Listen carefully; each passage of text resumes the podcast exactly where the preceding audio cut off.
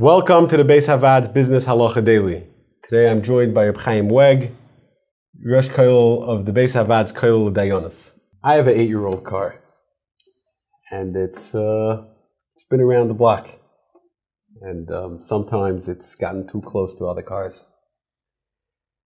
I want to sell the car now, and before I sell it, I want to paint it. I want to do a paint job. I want to detail it, take out all those dents from the different times that it met up with other cars. Is doing that before I sell it a problem with Gnevis Das? So there are two reasons why it would not be a problem of Gnevis Das. It says in Shulchan Aruch that you're not allowed to paint old used kalim and then sell them as if they're new kalim, because in that case you're fooling people. However, to paint an old keli and sell it as an old keli is mutter, because you're not fooling anybody.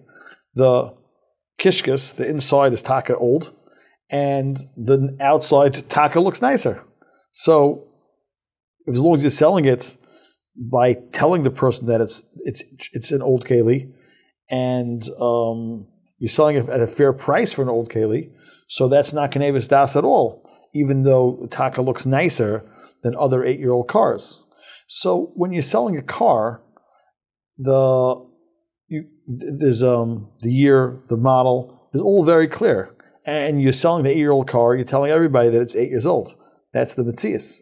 So therefore, painting it up might enhance the value so much, so that's somewhat, but you're not fooling anybody because you're telling him clearly the year and the model. To go ahead and to turn down, turn back the odometer, that would definitely be Geneva's Das. The other reason why this is mutter is that it says in Shulchan Aruch that if you in a place where everybody tastes wine before they buy it, it's mutter to add water into wine, a significant amount of water, because whoever drinks it, tastes it, will know right away that water was added. When people buy cars, used cars, generally they bring it to a mechanic to check it out for them. So therefore, the mechanic, as a professional, take one look and he'll tell you about the, about you know the real condition of the car, the real condition of the body, the real condition of the engine, and therefore you have these two aterim. First of all, you're self not painting it and presenting it as new, even after you paint it, you're presenting it as old.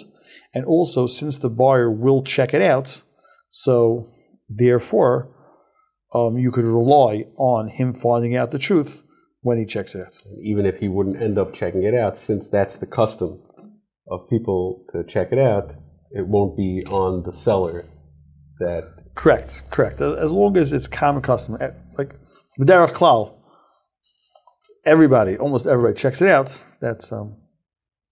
If you enjoyed this video and would like to receive more like it, or to sponsor future videos, please click the link below or visit baishavaad.org.